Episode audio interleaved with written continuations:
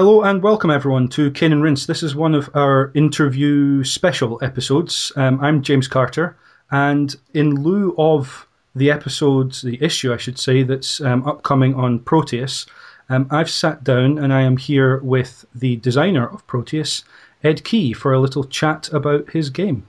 Hello and welcome, Ed. Hi, thanks for having me. Uh, it, absolutely our pleasure. Um, Proteus has, uh, came out at the end of January this year, um, so it's now it's not quite a year. It's about ten months coming up. Um, it, has been out, um, and it seemed like a fantastic chance to talk about the game, its development, and also the reception and, and your feelings about it now. Sort of this nearly a year after um, you know it, it came out and and people got their hands on it properly. Obviously, it had been in beta before then. Yeah. Um, one thing that struck me was that um, when I was I was reading up about Proteus around the time it came out, um, and I read an interview with you uh, where you said you'd you'd you'd got several ideas sort of on back burners that you might think about for doing you know future games. Um, Yeah. What made the idea that you had originally back in I guess 2008 or so Yeah. um, for Proteus? What made that the the idea that you chose to focus on for your first indie game? Um, well, so it was, it was weird because um, when I started making Proteus, um, I didn't really know what it was going to be, um, and it was just, uh, you know, I just had this vague idea of making something about exploring a landscape, and maybe it was going to be a sort of um, sort of lo-fi indie uh, Elder Scrolls type game, or maybe it was going to be a kind of first-person roguelike or something. And so I had a lot of little prototypes like that that I was, you know, they, they didn't really progress to, to kind of full like worthwhile playable things, but they Yeah. were just little little sort of directions and explorations. Um, and there was one of those that um, that I was just kind of chipping away at, um, putting in new procedural generation stuff like Yeah. you know, the, the hills and, and roads and towns and things.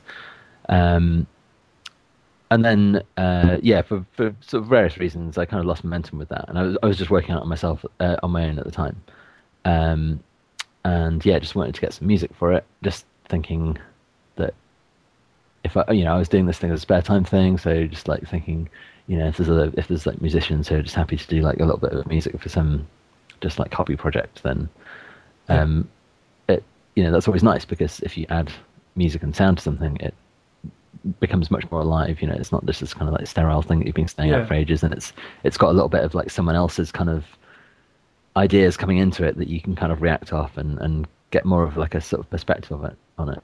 Yeah, Um, sure.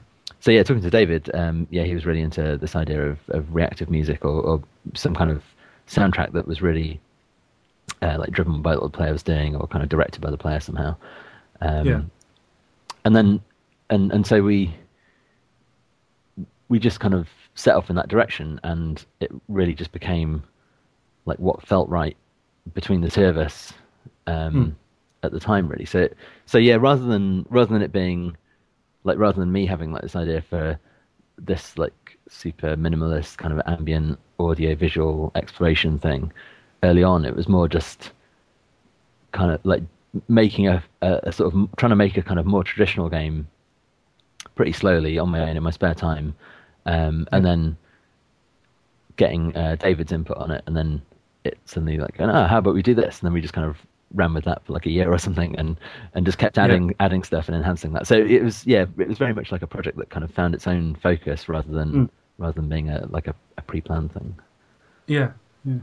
It sounds like it started to really sort of pick up pace as well once um, David Kanaga is, is who you're referring to, who, Yeah. who's the musician who did the music. It, it seems like you're saying it really started to pick up some pace once he got involved as well. Obviously, that you're saying there was a dynamicism between you and him in terms of ideas, and that Yeah. sort of got the ball rolling and maybe made it something more than just a sort of spare time project hobby. Yeah. almost. Oh well, it was still spare time for like a good year or so after Mm, that, yeah. but it was like um, yeah, just just uh, it yeah, it's just a weird kind of thing because we're so David's in um in Oakland in California, and I think I think Mm. when we started he was in Oregon, which is it's still like Pacific time, so it's it's still Yeah. like you know eight hours different. So you had Sure. this weird thing where you would you know, there's like certain times of the day where um, you're you're both like awake and online and chatting about stuff, and most Yeah. of the time you're not. So, um, yeah, we just quite often had this I, either like exchanging emails in the evening, or you know, you would Yeah. just get this like back and forth thing that's spread over kind of a few days of just like, oh, how about we, you know, do whatever. you know, I can't think of an example. Yeah, Um, sure. Like almost, I guess, asynchronous communication Yeah, system totally, where yeah, yeah. you- you'd have an idea and then you'd know that you'd got eight hours to wait until you might get a response. Yeah, right. Rather Um, than rather yeah. than being in the same room um, and Yeah, just having like a real rapid back and forth. So it was this kind of interesting thing where you like cut- like send something off and think, oh yeah, I wonder what they think about that, and then it come back. It's like yeah, shit, yeah, definitely we should do that, you know. And then and then, but then the same kind of thing with content as well. So like he would uh, obviously like it, you know, I sent him the the kind of silent version of the game originally. I can I can find the YouTube link to the the original one that exists. Remind me about this at the end, actually. Yeah, yeah, this, we'll but- yeah. but so there's a, there's a there's a YouTube video online which is just has a Brian Eno track behind it, which is the thing that I that I think I I, I posted that sometime like that was basically like the point where the art style kind of coalesced, and then it was the point Mm. pretty soon after that when uh, well like nothing really visually changed on that at the point where um, Yeah. between him getting involved. So um, Right. Yeah, so yeah, content wise, like I sent him the original like silent build of the game, and then he spent a while like sending a few little like musical sketches back, Mm. um, and then yeah, sent like a big pack of loops and events and things, and with like a load of instructions like where these would play and what they relate Yeah. to. Um, so it just had this nice back and forth thing where you, you get like I, I would get an email back that had like a, a zip file with like a load of um, audio loops in it. And it's just this amazing kind of thing where you just get this email. It's like, oh yeah, I made this tunes, and you kind of break it open and just like look at all the files on the list and, and the zip and wonder what they are, and then start playing them. It's like, whoa, yeah, this is cool. You know, you like really, especially you know, it's kind of especially really with them being in a zip file, yeah, it must feel almost like you were opening up a Christmas Yeah, present yeah, or totally, yeah, a package exactly. or something and seeing what was inside. Yeah, Excellent. yeah, and like sometimes it would be really surreal. It's just like, whoa, whoa, you know, why is that called like? I can't, I can't think of examples now. I should just open the game folder and then, like uh, think of examples. Um, but yeah, just just that thing of that kind of back and forth thing. Then I would put them in, then he would get it, and then we would like Yeah. tune it and things. So it was yeah, it was this this kind of like bouncing backwards and forwards um, over Yeah. a period of days. So that was that was really like the the flow of working on it. And then there's like times where we were just we were thinking like what would what would like add some new dynamics to this, like the day and night stuff and the seasons and things, and those kind of went Yeah, in like one by one, and like new creatures going in and things. So, um, so yeah, it had its it had a kind of like a momentum, but it was I think it's interesting that uh, it being a spare time project meant that Hmm. um, we weren't working to any um, deadlines apart from when like competition submissions and things came up Yeah, sure. that it was just um yeah like those weekends where just like a load of load of new stuff would go in and a load of new features would go in and then there's like like a month when nothing would happen you know it didn't and it didn't really Right. matter because it's just like whenever you like something comes together and then you kind of start playing off that and then you kind of find a plateau yeah, yeah, absolutely. so, yeah but as you say, there was no deadline, so you never felt under pressure to to to force it. exactly always- exactly yeah, That was good. Um, it, you you mentioned competitions and that kind of thing. Mm-hmm. Uh, I was wondering when I saw, um, you know, stuff like Indiecades uh, 2011. Uh, you got Best Audio uh, Award, Yeah. um, and then you were shortlisted and, and nominated and, and got honourable mentions at, at IGF in Yeah. 2012 and, and Game City in 2012. yeah yeah Was there a time during that period when it felt like it was more than a, a evenings and weekends type of project, and it really started to come together, and you realised that there was there was something more to this than just a spare time type thing? Uh, yeah, I think. Well, Indiecade, yeah, like as you say, Indiecade was Indiecade 2011 was the first Mm. one that the first time that it, you know, we thought about submitting something and then submit it, and it and it got selected, and it was yeah, it was amazing Yeah. going over there and everything. But um, and yeah, I think uh, yeah, sometime around that point, I think I was thinking, you know, maybe this is maybe this has some like maybe this is actually a thing that you could sell and people would pay money for Yeah. it in and Yeah. uh, yeah, become a kind of commercial thing. But it was certainly it was still a um for me anyway. Uh, because I was I just had like you know I had a sort of nine to five coding job, um, which was pretty nice. Like, as you know, there wasn't no um, not really any overtime on that, and Right. no no kind of like big crunch times or anything. Yeah. So it was nice to, to kind of have this job that was like really neatly kind of encapsulated and didn't encroach on evenings and weekends. Yeah. Um, but yeah, the only the the the, the ti final point where I was thinking, right, should I should I quit that job and go full time was um, just before the IGF um, 2012 selections. Oh, you know, when the the selection was announced, um, and I was talking to my girlfriend who um, had a, a job at the time that would that would kind of like pay a fair chunk of the rent and and Right. would would like keep me going for a year or so whilst we finished it Mm. off. Um, and yeah, that was that was we, we were kind of I can't remember where we were. We were, we were like walking around on some uh, some countryside bit of countryside Yeah. somewhere, just saying, okay, right. So if it gets into the IGF, then can I quit my job? um, and then, so and, then, and it's like, yeah, okay, yeah, I suppose you know, just thinking like, it, yeah, it probably is like a reasonable thing to do, and so you can actually like dedicate full time Yeah. to it. And that was, and also that, so the release of the beta coincided both with Yeah.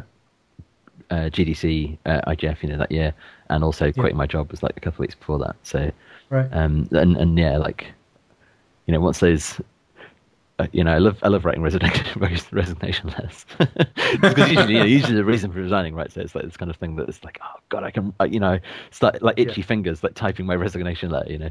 Um, so at the point where that was announced, and just had to like make sure that everything was kind of like still seemed like yeah, it's probably like a worthwhile gamble, and then go for it. So, and yeah, definitely like in a you know pretty like a pretty safe position anyway because you had like a little bit of savings, and obviously my girlfriend Yeah, had that job yeah. that was um, you know paying paying most of the bills and rent and things, and and Yeah. then the beta was bringing a little bit of money in as well. But yeah, that um, that was kind that was the point where I was kind of taking that jump, Yeah. and then um, and then the Steam launch was was almost a year after that, and then it, that was when it was like okay, that was that was pretty much the, the watershed point of when it became ki- kind of like obvious that it was it was enough to to kind of that I didn't you know that I, I shouldn't just like start looking for a job or something. It was enough to Yeah, sure. You realised that, for- yeah, actually that was going to. yeah, just like at least fund another pay off, project, you know, yeah. like pay another couple of years living costs sure. or something. So yeah, it's Excellent. lucky. Um, the first time I probably actually became aware of um, your game was um, Tom Francis did a preview for Hmm. PC Gamer. Uh, I think it was August last year, 2012. Yeah, that sounds right. Um, yeah, it, it just made it sound incredibly interesting, and and um, I, I started. So I, I didn't actually ever try the beta, but I started looking out for the game, and Uh, uh, ended up, you know, anticipating it quite a bit uh, when it came up to to January. Yeah. Bearing Tom Francis in mind, simply because obviously he's had an interesting year like yourself. yeah, yeah, Um, yeah. His game Gunpoint was made with Game Maker, and his is one of a number of games that have kind of almost, I suppose, popularized uh, particular development tools. Yeah. Um, Game Maker uh, is, you know, in gun used in Gunpoint and Spelunky, and obviously the Source Engine in Dear Esther, Yeah. um, and XNA, and then later Monogame in in Bastion. Yeah. Um, Proteus is made primarily in C sharp, I think, and that's a very simplistic view, which is all I can muster of it. Obviously, there's lots more uh, different aspects to that. Um, I wondered why, because obviously there's a lot of indie games now that are using these development sort of tools, whereas you went for what seems, from my basic, you know, very basic knowledge of it, um, a, a sort of slightly more old school programming language. yeah, yeah. Um, particular reason? Yeah. Well, I, okay. So I suppose the, the the reason that I came at it from that angle is because I have a a programming background, and I I was in the Yeah. games industry for a few years, and was then I was my my day job whilst I was working on Proteus was um it wasn't games industry, but it was it was after I'd left that to go and do something else. Um, but that that again was just like a, like a coding job. You know, you have like your your you just have like a project with some text files in it and, and a compiler and you and a debugger Right. um, Yeah. and a folder full of you know, bitmaps or whatever. Um, and that, you know, I think that maybe that wasn't the most efficient way of doing things. And I always like people say people not super often, but people do ask me like, what did I write it in, or what what should I use to Yeah. make something? And I'll say that you know, I wrote it in this in C sharp, and I wrote it in a kind of homemade engine that uses OpenGL and, and SDL and other little bits and pieces Yeah. kind of plugged into it. Um, but uh, I don't think that's you know I wouldn't really recommend it um, unless you have that background. I mean, I think it perhaps Yeah, it. yeah. So I uh, you know I, I have um, had and, and still do have some kind of like psychological hang-ups on using editors, not because I think they uh, you know they aren't good and they can't make good games because I mean obviously there's there's so many examples like Spelunky is a great one which just proves that as complete nonsense and you should just make you, know, you should use whatever tool you feel most comfortable in and, and Yeah. you can make great games whatever you're making them in um, and that you know for me I suppose I was more comfortable just with some code and some images and things and and Yeah. I suppose you know I was happy I kind of understood the kind of grain of that and went with that um, so it's really yeah it's just a kind of background thing I think and and you know if I was to do it now I would probably I would probably use Unity I think um, but it That, that was about to be my next question. Yeah, Was right. given you know C sharp kind of having that similarity or being used as part of Unity, yeah would that then be going forward what you'd choose to, to use? yeah that's what I've been I've been looking at recently just, just playing around Yeah. with some little just teaching myself on a few Yeah. days a week just just yeah getting into Unity and figuring out how it works and I'm pretty happy with it it's, yeah, it does some amazing stuff and makes a lot of stuff really easy so um, yeah, Yeah. it's nice. Yeah, it's, it seems to be that um, that going forward, Unity is going to be a big part of um, indie games. On I, I know a Yeah. lot of developers have said that that for you know for next generations of consoles, etc., is going to be um, Yeah, going to be very usable and very useful. So Yeah, yeah. I mean, that's that's the other thing that appeals to me because I'm thinking, just uh, well, the the cross-platformness of it that you Yeah, potentially, you know, w- with some interface work, you can have something which you can run on iPad and on PC. So, and yeah, yeah. um, yeah, that's pretty tempting.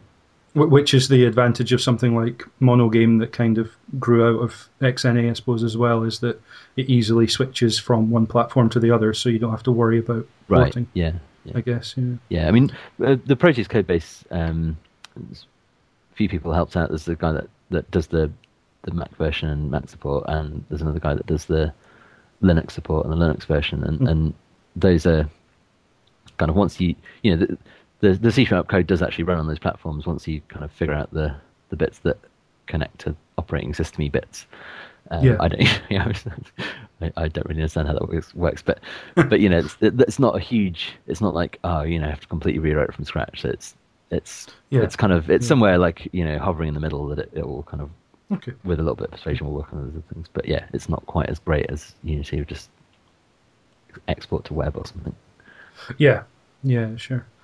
Um, I guess that's kind of part and parcel of why um, Curve Studios were involved with um, porting Proteus over to to PlayStation Three and, and Vita this year, Yeah, um, which came out a couple of months ago now, didn't it?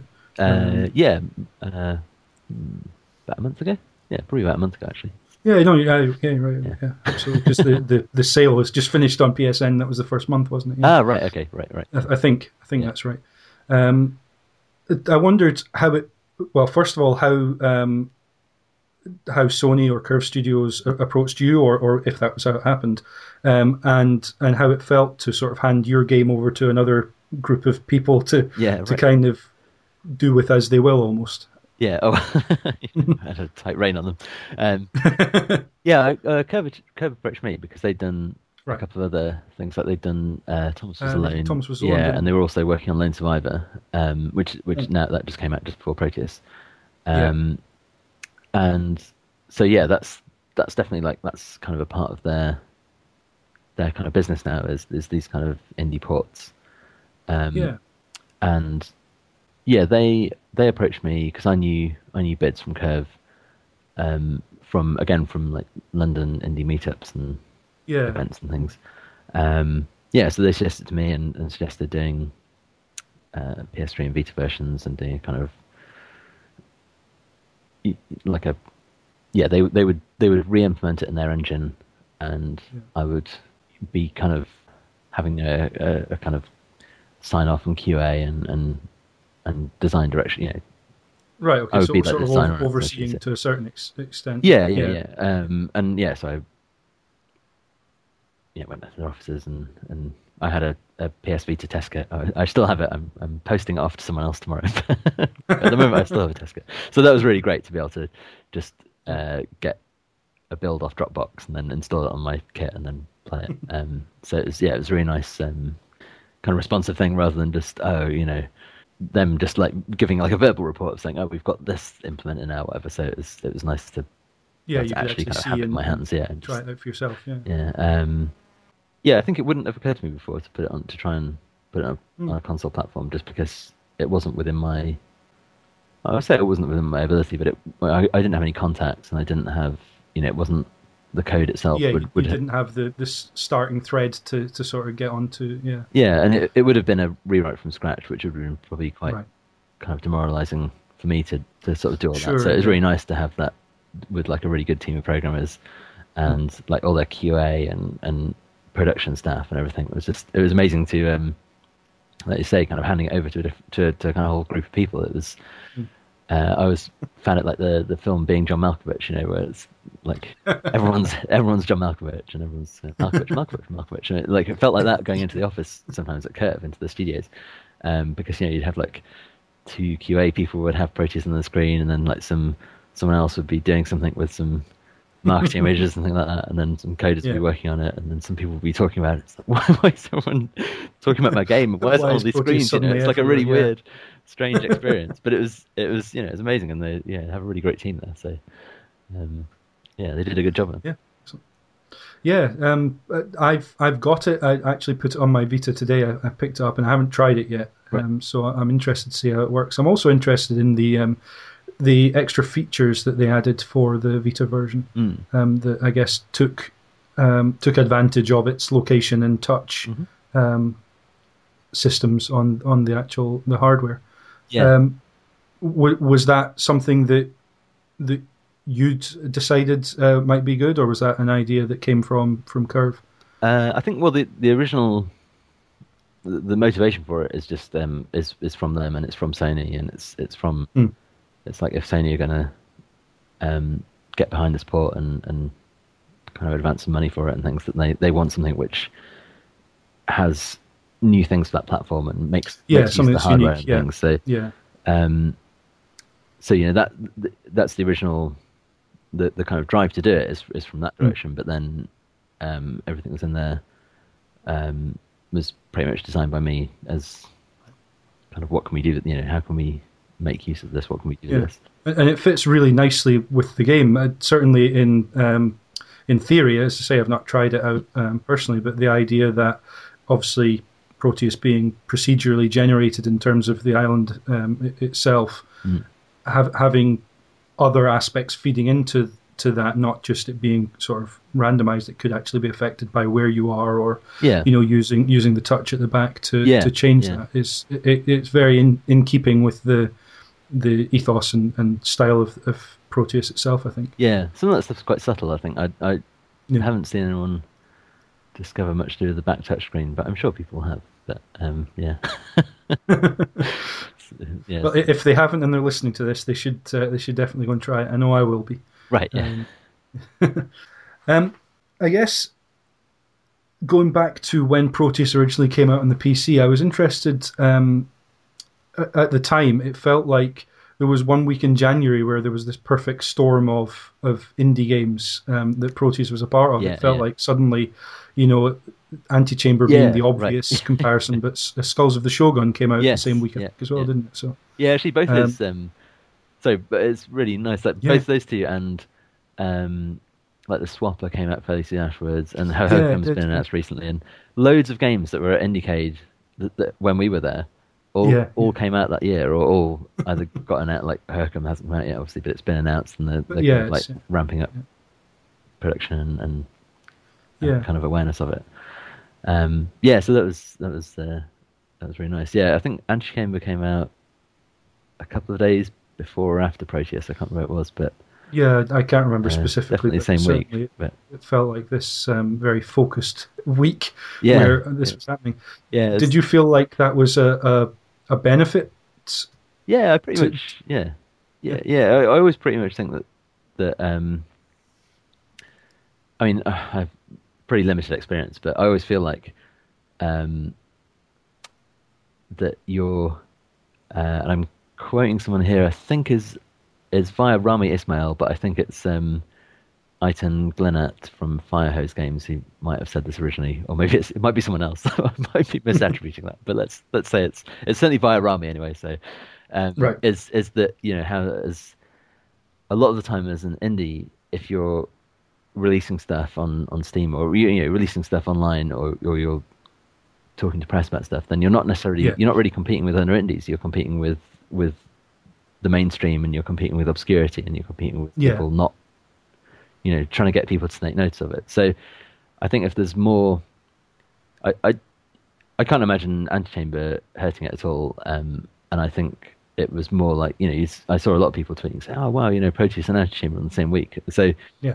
I think it there's there's a certain point anyway which indie games, especially if they've got something in common. I mean, Antichamber and Proteus having like a vague thing in common. They're both kind of Yeah, Weird- first person weird exploration first-person- type. yeah, right. Yeah, um, yeah, sort of non-traditional first-person games, but they're Yeah. you know, they're kind of they're kind of at the end, different ends of, of some axis somewhere in that space. But very much. Yeah, but they're but yeah, they're, but they so they're kind of together and they're contrasting. I think so. So in in a way, it was like the perfect indie game to be almost like colliding with.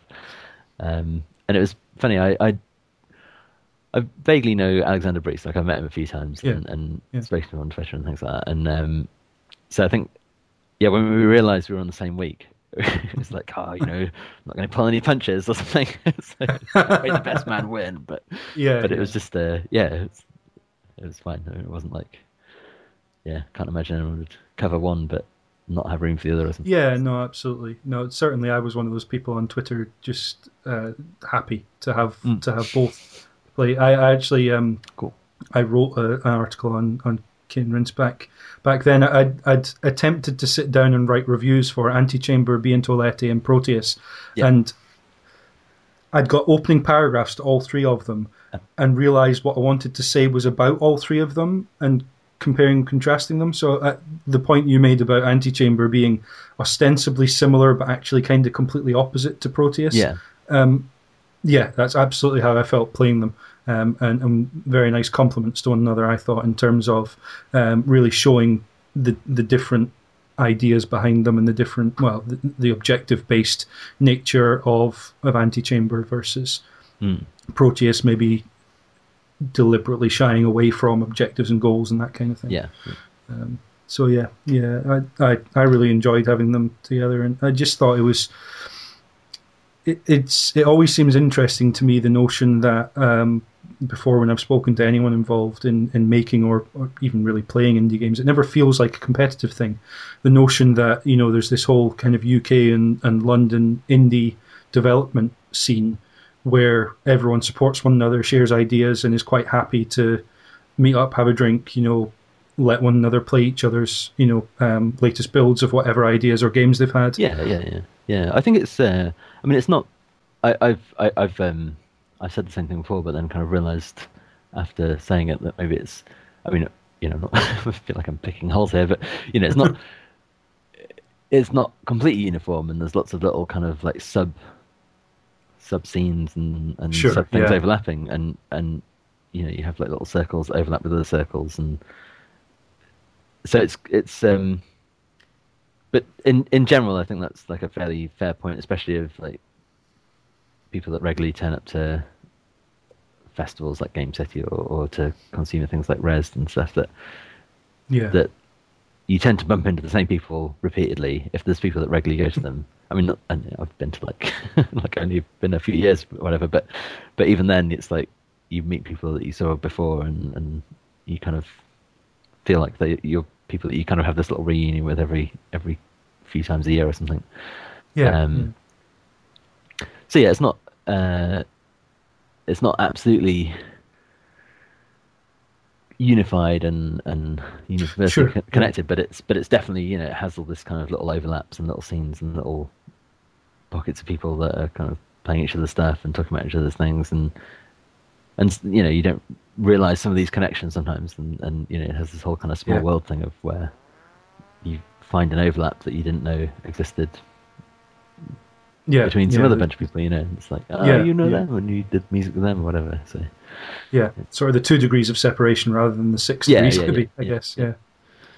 Oh, cool.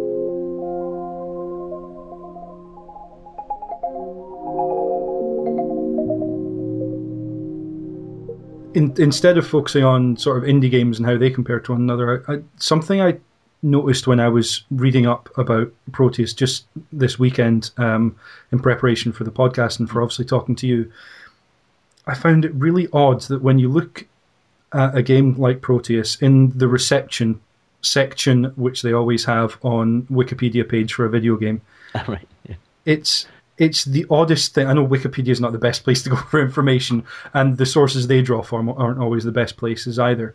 But it's the oddest thing that a game can have a good reception, getting sort of scores of seven and eight out of ten. Mm.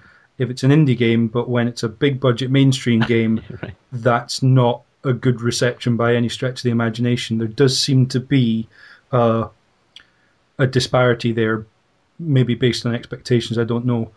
Yeah, maybe, or maybe it's kind of the stakes that are involved. Like, um, there's that Yeah. whole um, thing that was going around a while ago about um, I can't remember, maybe it was like a THQ thing or something saying someone saying like, uh, you know, developers they have to get 85% of Metacritic or else they don't get their It, bonus. it, know. I, I know That- this is something that I, I've mulled over and I'm writing about an article about at the moment. Actually, Cool. um, that was uh, Bethesda had given Ah, right. uh, for Fallout New Vegas. They, they'd stipulated that um, the game had to get 85% in order to for the developer to get bonuses, basically, Right. and it got an 84% average on Metacritic. so there was this whole thing of. You know, 84% should be really good, but you're not getting your bonuses. Yeah. Um, yeah, it's, Proteus was like, um, I think Proteus was 85 or it was 80 or something. It was something surprisingly high that I'd never expected would be would be like that high. Yeah. Because I think the Metacritic pops up in the corner of the Steam page, I think. It does, yeah, just down the right hand Yeah, side. and I don't know what Proteus is now. Maybe I should go and check, or maybe I won't. But you know, like before that, it's the classic thing. You know, before that, you just think, ah, you know, I don't believe in Metacritic. That's like rubbish. No. and it's like, no, but my game's, uh, yeah, wow, eighty-five Yeah, percent. yeah. No, Metacritic, maybe there is something in it, you know. but then, but then I think it, and it's, yeah, and then it kind of like, I think it dropped a bit after that. But, um, but no, it's it's and it's funny as well when when you look at because you've got Metacritic has the the user reviews as well, so there's Yeah. kind of a disparity, especially with I don't know sort of controversial things. lot Then yeah. there's a lot of people that are just like, no, no, you know, like conspiracy, everyone's biased, really bad, you Yeah. know. Um, and uh, someone asked me in an interview about why the or an email question or something, just like why there's such a big, what I thought about the big disparity between the um, the Metacritic, the, the you know the critics rating and the user rating, um, Hmm. and yeah, I thought yeah, that, that's quite a big disparity. You know, like maybe it's because of Yeah. this, whatever. And then had a look and like Devil May Cry, the the more the most recent Devil May Cry game, the DMC Yeah. one, you know, that had an even bigger disparity. So Yeah. suddenly I just thought, well, you know, it's just it's Yeah. nothing particular to the, the the sort of weird type of game. But I guess maybe that maybe that Devil May Cry installment kind of pissed a lot of people off. But um, Yeah, yeah, yeah. No, it definitely had some other stuff going on, but a lot of a lot of games do. I think a lot of um, big, well received critically um, games can can end up having a bit of a backlash from user reviews, and likewise games that aren't received terribly well. Sometimes the user reviews are actually pretty decent. But yeah, um, yeah, no, I, I just interesting to hear because, like you, I sort of think, well, Metacritic doesn't really matter to me. I know my own taste in games and what I like to play yeah, um, and I'm not going to let it sway me. But yeah, ultimately, it's that big and that popular yeah, yeah. for for a reason, and and therefore, you know, probably does have a significant effect on the games industry to to one degree or another. So Yeah. Yeah. Interesting actually Um, about that, that Wikipedia page was, was I think it was pretty much, well, at least the the like the vast bulk of it, Hmm. the initial version of it, which was like a really big page, was written by one guy who just tweeted me saying, "Oh, by the way, I've made a Wikipedia page for your game," and it was just like a massive, like super comprehensive, super professional looking, like totally Yeah, in line wow. with Wikipedia page. It's like, what, you know, thanks very much. That's amazing. Um, Oh, excellent. uh, then it- maybe you know maybe it gets edited after that, but it was it was amazing. That was like you know also kind of like witnessing the birth of a Wikipedia page is that there's someone who's kind of who's like into Wikipedia um, editing, and there's also Yeah. like And, and you know keen on a certain game or whatever, and then they'll make a Wikipedia page, and it's like a Yeah. you know a couple of days work or something. But yeah, it's amazing that someone actually Yeah. went to that because you know it's- that's another thing like a bit like a bit like the Metacritic thing where you kind of you sort of, you kind of looking at um, I think Humble Humble Bundle thing came out and then that obviously Humble Bundle has a Wikipedia page and then they update that. Yeah. with the the games and The the, games latest one are yeah. yeah yeah listed here and that Proteus is red and you just think oh why doesn't Proteus have a Wikipedia page what could I do to change that and then suddenly it I guess it's also the sort of thing that um, a bit like having you know video on YouTube and and being on Metacritic etc. It's somewhere that everyone, even if they're not interested in video games, knows about. And Yeah, right. if there's a Wikipedia page, you can link them to it, and they can see here's you know for you here's a game I made, but for for anyone who's played it, here's a game I've enjoyed, and it's on Wikipedia. You know, have a read about it, etc. So- yeah yeah yeah yeah Yeah. Um, looking through uh, some of the interviews you've done and also some of the uh, reviews um, at the time Proteus came out, it seemed like there was a couple of topics that sort of came up time and time again. Yeah. You know where I'm going with this. We'll, we'll get it. um, the first one was um, length versus replayability. right Um, obviously, in theory, Proteus is, I'm going to say completable, but I'm doing air quotes. Yeah, yeah. in in like I think for me the first time through to, to actually get to the um, again air quotes Yeah, end um like 45 minutes something like that maybe a bit long maybe sort of an hour just sort of wandering around try to you know just explore and, and see what was going on. Um but certainly I felt I wanted to get straight back in and see what was different Hmm. in not just the procedurally generated world but how I could affect it differently and what I could find in different Yeah. ways I could explore etc um, and I wondered for you, you've obviously through the various stages of the game seen loads of different people playing the game.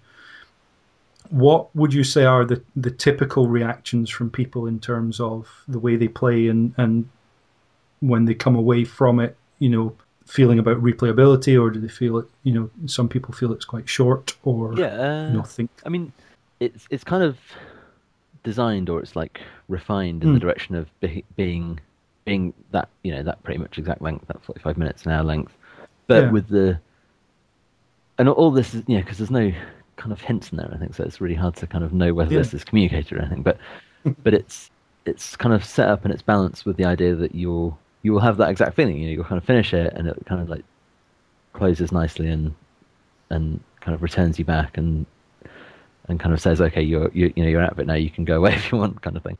But yeah, it's designed with the the the thought that you'll be kind of tempted to go back in. It is that way more because you just tend not to find things, and they tend to be they tend to be there, but you tend not to have found them because you just you don't like perform like this exhaustive kind of like fine tooth comb of, of the island, rather than um, some stuff only happens on certain playthroughs.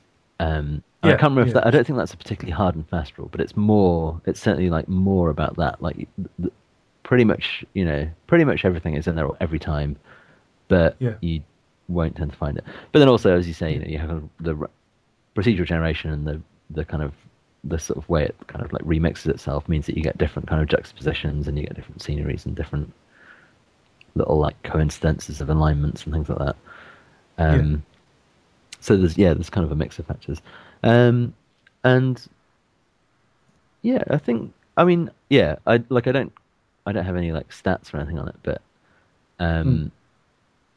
but it seems to be roughly kind of sad. You know, it seems to kind of hit that mark yeah. like more than once. like it, you know, it seems to it seems to kind of enough people you know say that that's how they felt about it that it feels like roughly okay to me, and, and I'm sure a lot of people, you know, there's like a lot of people that play for like five minutes and go, oh, what have I bought, and then like close it down in anger or something. Or there's a lot of people who play through once and then just don't bother going back again. And then there's then there's people who, Yeah. know, people that email me and say that I play it every day after I come back from work, and it's like they're Yeah, They've yeah, played it. every lunchtime or Yeah, something. right, Yeah, and- just and they- sort of get away. yeah, and they they've made it this like this kind of daily routine thing, and and that's really amazing to hear that. Where people say that they kind of put it on the background and leave it going, and and move the player around it like every so often to get a different uh, yeah, effect and things. So so yeah, it's this it's really uh, you know t- totally huge spectrum of the way people like the amount that people play it or the number of times that people play it. Um, so yeah, which I is is really nice to hear. yeah. Have you have you ever seen or heard of anyone doing something particularly bizarre in in the game? I mean, th- Well, my favourite example is um, my uh, one of my girlfriend's little cousins, um, who's I think she was about six when she played it, um, and she's got a sister who's uh, would have been twelve at the time, um, but they were both playing it, and and because we kind of you know meet at them every like every six months something like happen to be uh, visiting an aunt or something like that. Um, uh, let's we want to play Proteus. Kind of play it. and then my, my favorite thing about what what the little one does, Amy, um, is that she'll uh, she kind of wander around like in spring. So it starts in spring, obviously, and and she's kind of she walk around looking for things, and she'll find the stone circle thing, which uh, you know, spoilers, it's the thing that changes the seasons, and and she'll she yeah she loves the kind of sw- loves the whole effect, loves the whole changing the season thing. So Yeah. she'll kind of sit in the middle of it and wait for it to wait for the little like the the effect to kick in. Oh, it's happening! It's Yeah, happening! Yeah, great, great. Okay, yeah. And then doesn't and she'd be really, really happy, and then um, she'll refuse to move from there for like the the rest of the game because she doesn't want to miss it.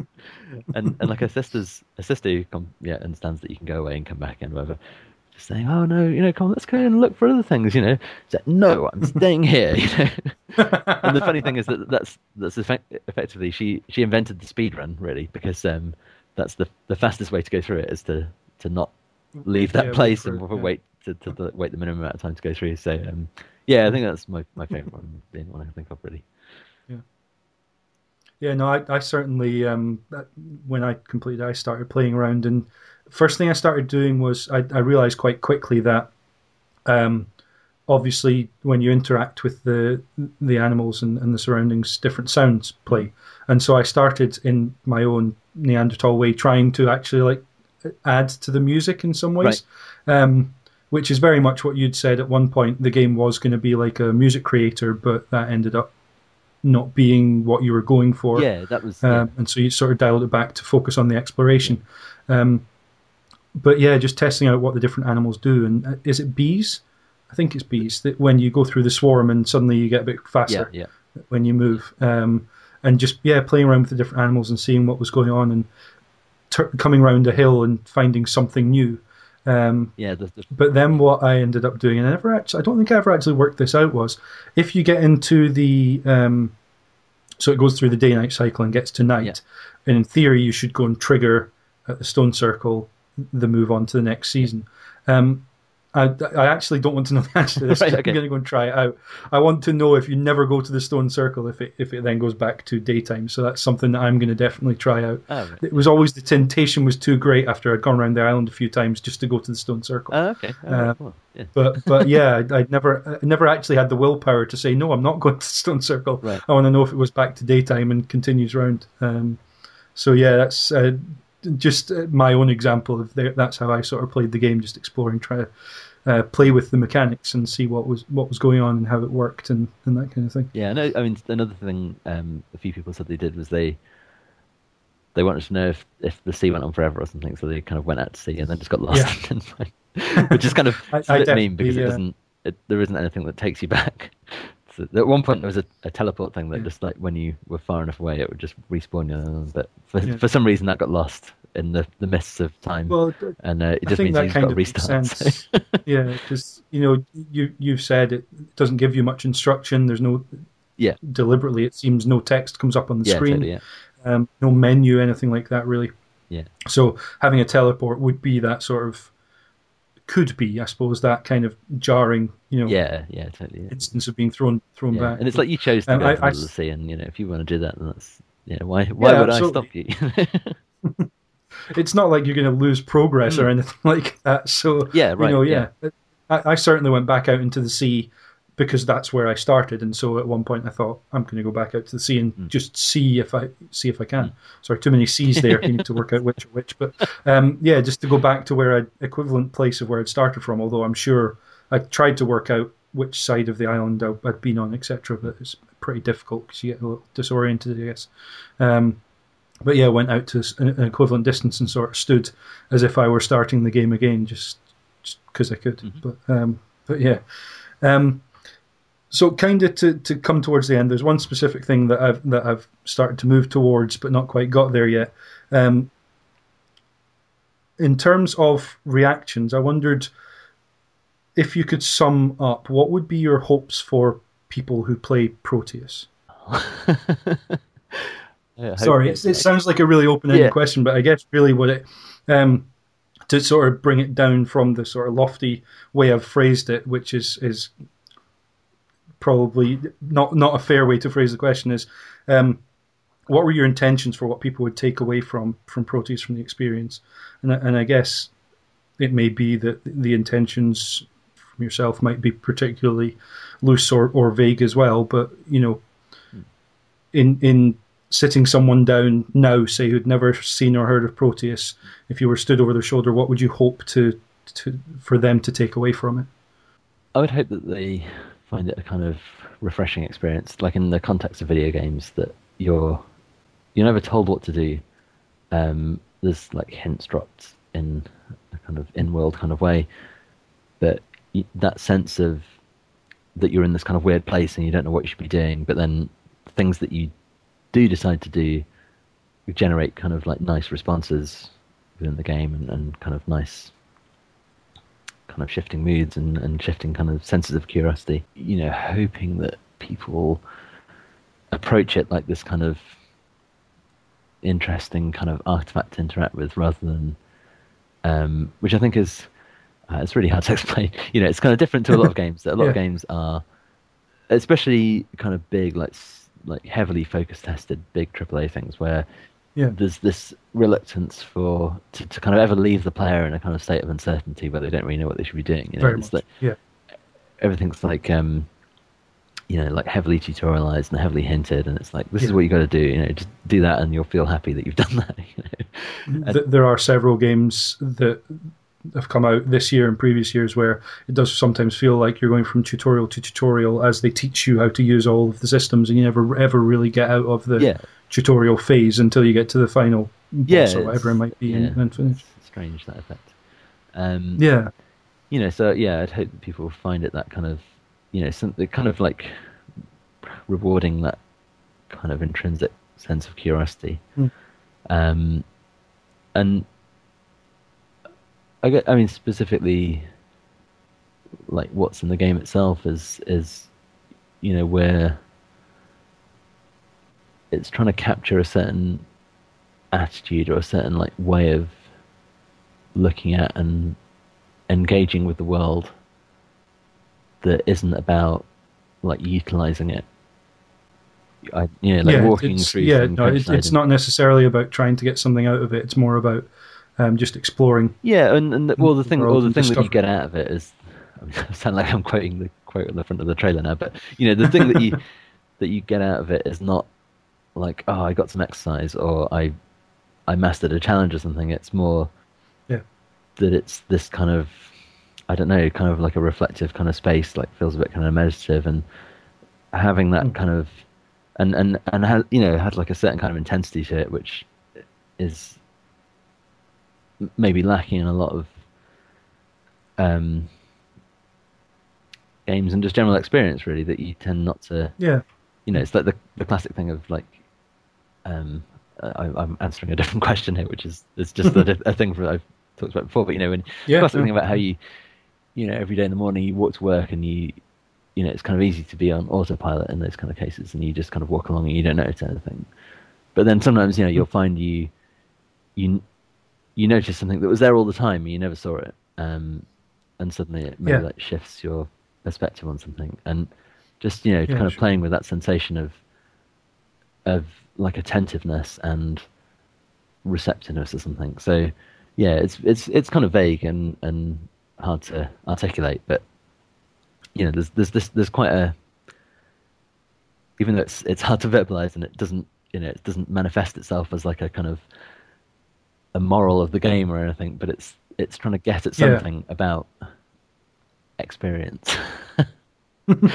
so yeah, Yeah, uh, yeah, You know, no, as long that's- I you know I just the, I I kind of hope that you know if, if anyone's you know however if anyone says they're affected by it like and anyone says they're kind of positively affected by it then I suppose what I hope to is I hope to be as surprised by people's reactions rather than you know rather ra- than being sure of what they're going to. yeah, and, and rather than it Yeah. being like a game with a specific message, like um, oh, I can't think of an example. Um, I probably shouldn't even name, name examples. But, you know, it's not. Yeah, no. doesn't, doesn't have like a specific moral. It doesn't have like a uh, a lesson that you're supposed to learn from it. It's like, oh, you know, I was the bad guy all along, or something, or what, you know, whatever. It's like, yeah, yeah, sure. it- yeah. it's more trying to kind of elicit some kind of reflection or something. It's, like it's it's more about stimulating a response than than um, poking and prodding for a particular yeah, response. yeah. Um, so what I've been kind of circling around, and we've both, I guess, talked around but not got to, is um, Is it a game? Is it a game? is it a game? Yeah, Um, so there's, there's kind of a lot to, to kind of pick at here. yeah. But No, it's, it's- I think yeah. in particular, um, uh, like the kind of Steam audience, whatever, or, or kind of like yeah, gen, like you know, whatever, like hardcore gamer audience, whatever. They want a certain kind of thing, which which, which they call a game, right? But that you know that um, definition itself, that's like a really kind of like status quo kind of definition, and I think also that um, Yeah. that what games are uh, Zinesters versus Formless thing. I think that was really, you know, that's not really like the the the, the so-called formless side in the argument isn't really isn't formless. It's just status quo. Like it's not. It's Yeah. not. There isn't a. You know, you can't look in a definition and look at what a game is, and you won't find like ninety percent of modern video games. I think I, I made this point in the thing that I was posting about ages ago, but um, yeah, yeah. like you know you if like my favorite ones are my favorite definitions my favorite kind of formalist definition or, or you know kind of prescriptive definition of of Hmm. game is um is chris crawford's one um we have these like he has these four dichotomies of um things so it's like each one is like if it's if it's this you know if it's if it's like a or b then like if it's this then it's entertainment otherwise it's art and like the the kind of like final one that he boils down the, the the the kind of most interesting one for this discussion is that um how he defines game is that it has to have multiple players and they have to kind of interact with each other directly. So so it, it, you know in his in his scheme then most things like um like I know, Half Life or whatever isn't a game because it's just yeah, know, anything single player. yeah it's single player Un- Unless you get into the sticky web of saying, well, the developer is a Yeah, right, right. yeah. but then, well, which is which is which is fine, and that's like David um, David Kanaga's argument. His thing is all these like independent agents within the game. You know, like the the Yeah. frogs, whatever, or the, or the you know, Well, all, designers. all of- the yeah, all the mechanics for want of a better yeah, uh, you know, that's kind of your other player that you're reacting with. So, and and that you know that immediately kind of like flips that on it- flips that on its head and kind of busts it open. Yeah. Um, But yeah, then and, and formless doesn't formless is kind of weird thing in that context because like Proteus is is the height of formalism in a way because it's it's got its own very clear like strict restrictions about what what is in Yeah. it. You know, it's like a formalist in the sense of um, like a modernist piece of music or something that it's it it has its own form that it's defined and that it sticks within and, Yeah, and yeah. you know it's uh, it's kind of very very Yeah. strict about it but um so yeah i think i, I suppose the, the thing that annoys me is when people just don't really think about what they're saying um, Yeah. and like even when they're defending it like there's some there's some guy i can't remember who he was there's some uh, australian kind of academic philosopher kind of guy uh, and he wrote this big article essay thing which is a you know on the side of saying let's call you know uh, on the side of inclusiveness. So it was like saying let's call lots of things games and saying ah Proteus is a game, sure, you know it's because it fits these things, but it doesn't have an ending. You know I played it for thirty seconds and didn't really like it. But it's like I, so I think which and that to me um, I think is is also like illustrative of um, you know it's kind of misinformation of, in the in the, Yeah. the sides that people were taking like people who decided they didn't like it because they'd heard that it didn't, didn't have an ending or it didn't have anything to discover, you know, whatever. It was like people had heard something about it and had made the decision based on that. I mean, they probably weren't going to like it anyway if they played it, so I don't know if it would really change much. But it was just, Yeah, yeah, sure. it was the the most like annoying, like tiresome one was just like, ah, you know, doesn't have any puzzles or doesn't have an ending, and you know, like it, you know, it's not quite right. Yeah, I think, yeah. and you know, I spent a while thinking about this about like whether you know what what is missing from it. I think the main thing is is kind of the the main thing is challenge. Like the it doesn't explicitly challenge you to do any particular thing, but Yeah, but like I don't know if, uh, if challenge was ever really part of the definition of of games. Another example of this is like if you play Diablo on on easy mode, is that is that a game? Yeah. because that's really not challenging, right? It's just you click on things and then or or you know to take it further, something like uh, Farmville or other Facebook games. right, yeah, They're totally, really yeah. challenging because I mean the challenge may be to click on the right thing on your screen, but that's not really. Yeah, and, to, and like cow clicker, you know, to log back in every six hours. Yeah, yeah. is, that's the challenge. But Yeah. yeah, so uh, you know, I, I don't, I don't mind the debate particularly, but I think that if people are having it, then they should think about what they're saying Yeah. and what they're including and what they're not. and, and I think, yeah, a lot of the, the, a lot of the discussion was more of a just kind of status quo discussion rather than a Yeah. formless discussion, Yeah. which is I, th- I think, um, yeah, when I was, I did a lot of reading about this um, because uh, games that I particularly enjoyed and particularly found an affinity with, people were r- rejecting, not on the basis of coming out and just saying that wasn't for me, I didn't like it, which is fine. That's not an attack on the game. That's saying that, you know, it just didn't resonate with them, Mm. Which I have no problem with. But actually saying it's not, not a game according to their definition, and, and then you get into, you know, the whole argument of, well, I, I can find dictionary definitions that don't that say that you know rules and win states are most commonly found in games or, or very commonly found in games but not always um, and that kind of thing so it gets very woolly and it gets to be a very semantic argument about language potentially yeah, yeah. um, and and or or otherwise um, then beyond that uh, coming down to well games like Proteus and, and like Dear Esther, they use all the mechanics and all the tropes and all the language of video Right. games in terms of having, uh, you know, a, a simulated environment using engines that we're familiar with, or, or versions of, or, or you know, uh, the visual styles were and music we're sim- we're familiar with, Yeah, yeah. um, and controls we're familiar with. Part of Dear Esther and very much part of Proteus is stepping into that world and already knowing, Yeah, yeah. already having the understanding of how to control this um, this character, or even just a camera, if you want to think of it like Yeah. that in in the world. Um, so they, they're already naturally tied to that, and also from your point of view, in terms of the development, they are coded in Yeah. very much the same way. They use all the same programming tools, potentially, or very similar programming Yeah. tools. And the direct implication of that, I think, is that it is exactly about like status quo and kind of homogeneity of what you know. Yeah, like yeah. we- I know what to expect. You know, it's like maybe I'll Yeah, maybe I'll you know I'll I'll I'll play. Uh, I think of a good example. Like recent Call of Duties have probably got like some kind of like level up mechanic or like perks or something. They definitely have in multiplayer. Yeah, yeah, sure, yeah. and and that those mechanics are also in stuff like Diablo. So and and also you kind of click on things and they explode, right? Which is the same in both. So Yeah. so I think that you know that plays into that idea of you know game Yeah, like game, the- sort of the- expectation of games have to have these kind of things in it Have to and and things, like- therefore, yeah, yeah, and like yeah. driving games now have like grinding and level up and XP and things like that and so I think like in a in a way maybe those aren't terrible because they're kind of creating these kind of common reference points or whatever but but yeah it's a strange thing where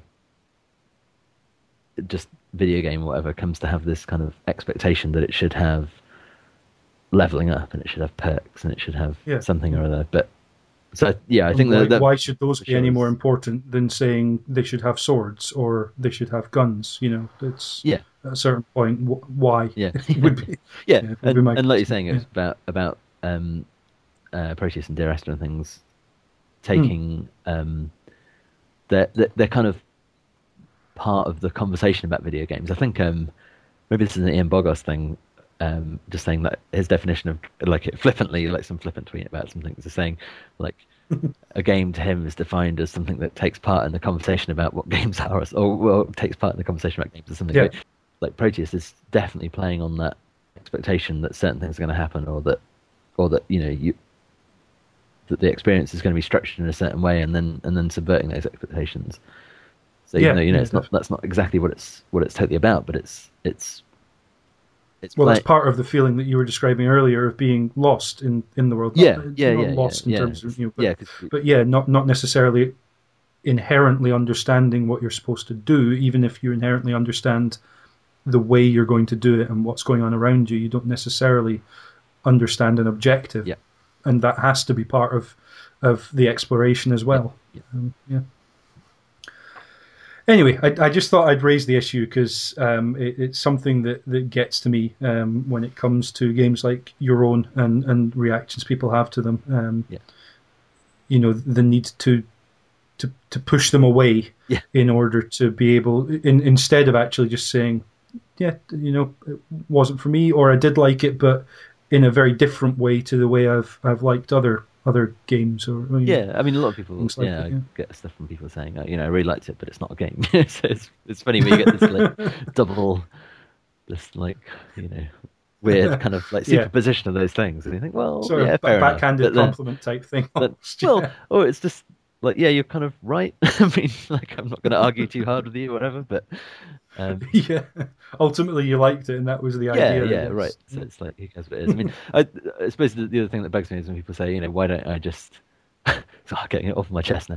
You know, like when people say, "Oh, why don't you know? If I wanted to go for a walk in the woods, then I would just go for a walk in the park, and that would be the same." It's like, well, what? Like, No, like you but- don't say that when you see a painting of a landscape or something. You don't say, "Well, why would I look at this painting?" You know, I could have just looked out the window. I could just go and look like- out the window. Yeah. you know, I suppose this is, you know, it's obviously for a start, it has the the sort of music mechanics behind it, but then it also is a reaction to that, or it's like it has, you know, it has it has it's like a certain kind of reflection of that that is meant to evoke a certain thing. So that's the almost that's like way more tiring to me than someone saying not a game. I think, and then And And- and I'd I'd love to know where these people live that they can go to that is visually yeah, as exactly, vibrant yeah, and, it's like and instantly emotional Yeah. as as Proteus is. yeah, just like you should check yourself in with some uh, experimental Yeah. neuro Stop neuroscientists you're taking, and yeah. discover something new about human consciousness.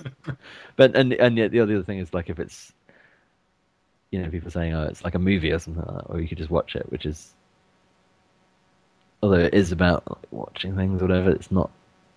You know the interaction is is important. So Yeah, no, there's something very it's not distinct you know about it's not just uh, you're pressing film. next to go through something. So Yeah, no, absolutely. Yeah, yeah, yeah. In- interesting. Anyway, I, I couldn't uh, speak to you and not bring that up Yeah. because it's it's something that um, that in response to, to your game and, and in response to uh, some of the other games we've mentioned, um, it's it's irked me to see um, to see that sort of response. But as you say, it opens up a discussion about what video games are and can be, Yeah, um, yeah. and so Proteus, by its very existence, uh, prompts those discussions, which is is great yeah. in in so many ways. So. Yeah, I mean, I was, I was a bit surprised because you know I thought that had kind of been done with, it's like Dear Esther and Journey and, and things. I thought people Yeah. had kind of had that debate already, but then they they kind of wanted to have it again, obviously, which which was funny. No, it's it's not been put to yeah, bed yet. right, right. Um, and so, just to say, obviously, um, you know, what does the future hold for yourself? Um, well, I'm going to make a new game. I. Um, I mean, it, yeah, it's. Uh, I don't really know exactly what it's going to be yet. I was probably. I mean, I think. I think it's probably going to be something that's also kind of about exploration and about Yeah. the natural world or something. But um, but I'm also talking to someone who's an animator and illustrator I might collaborate with, or, looking pretty likely that we'll collaborate with on making something, and he's really into um, Russian folk tales and things. So we might make something Oh. which is somehow set in that kind of milieu of Russian folk tales. Wow. But well, it certainly sounds um, again like something that's uh, a bit different, a bit sort of um, apart from usual inspiration for um, for for a game. So Yeah, yeah, Yeah, I sounds, that sounds uh, incredibly interesting. keep keep taking stuff from outside. You. Um, well, I, I just wanted to say uh, thank you very much for chatting to me, and, and more importantly, thank you very much to yourself and to David for for Proteus and, and for all the discussion that's come up around it, and the, certainly the experience that I had uh, playing it and, and playing it again and again, and I know I will again have playing it on the the Vita. Um, Cool. Yeah, thank you, thank you very much for for joining me. Um, Yeah, thank you. uh, would you like to let us know where people can find out more about uh, you and and your games? Uh, yeah, I mean, at the moment it's just um, in terms of website, it's just visit proteus.com. Um, Yep. I'm probably going to try and get another more general kind of website together some point to um, to kind of encapsulate Proteus and then news of what's coming next, but Yeah. it doesn't exist yet. um, and then, yeah, I'm I'm on Twitter. I'm Ed Ed Clef at E D C L E F on Twitter. Um, yeah, that's my that's the extent of my internet presence. No, that's fantastic. That's certainly uh, where where my ports of call are to to find out about Proteus and and uh, as and when you're you're announcing something uh, something new. That's uh, where I'll be going. Cool. So yeah, thank thank you very much. It's been a fantastic chat. Um, a, a little longer than I expected, but it's just been it's just been that interesting. I think just to, to hear your, your thoughts about, about Proteus and, and where it came from and and uh, where it's come to now. Ten months since it came out, and with you know different platforms, etc. So yeah, yeah. uh, well, yeah. thank you very much. Yeah. not at all. Thank you. It's been fantastic to speak to you.